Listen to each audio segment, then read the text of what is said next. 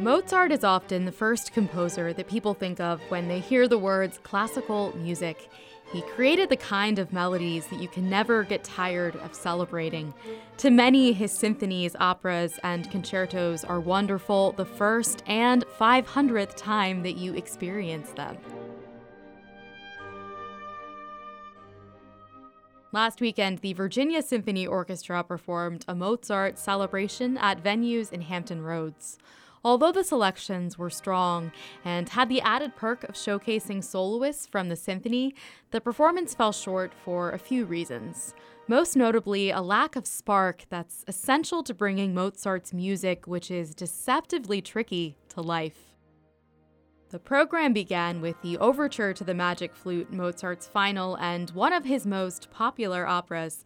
The overture is especially popular with music that begins slowly soaring into spell-bounding heights.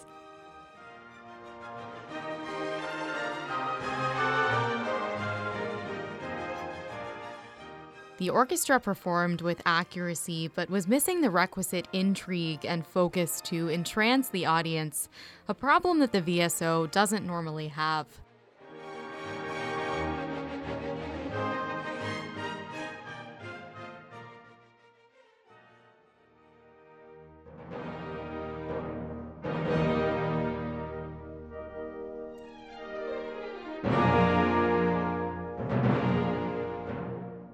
Guest conductor Scott Yoo acted out the emotions of the music as he led the orchestra in Mozart's 39th Symphony, which closed the program.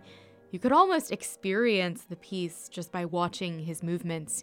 Yoo mimed cradling during more tender moments, crouching down in preparation as dramatic moments approached. His bold motion showed deep connection to the music, but the orchestra wasn't in sync with his passion and drive, perhaps due to a lack of chemistry between Yoo and the VSO.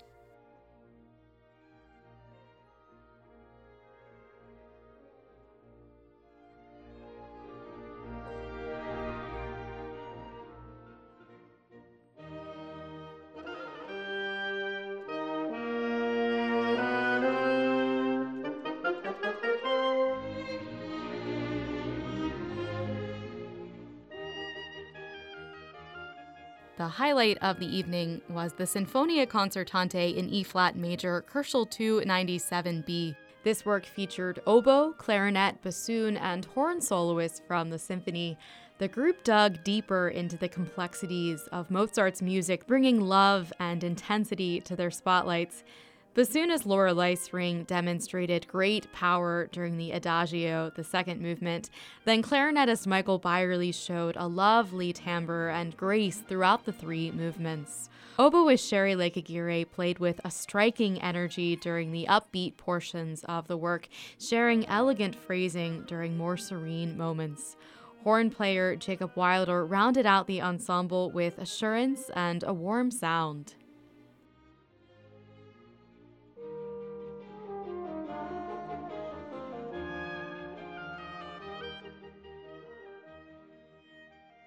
The Virginia Symphony Orchestra has many excellent concerts coming up, most notably A Night at the Movies, featuring music from the composer of the score to Crouching Tiger, Hidden Dragon, along with movie music by John Williams. That'll be Friday, April 5th at the Ferguson Center, Saturday, April 6th at Chrysler Hall, and then Sunday, April 7th at the Sandler Center.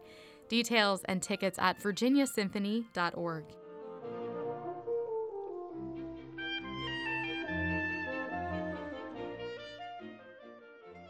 Saving your seat at opening night, this is Rebecca Evans.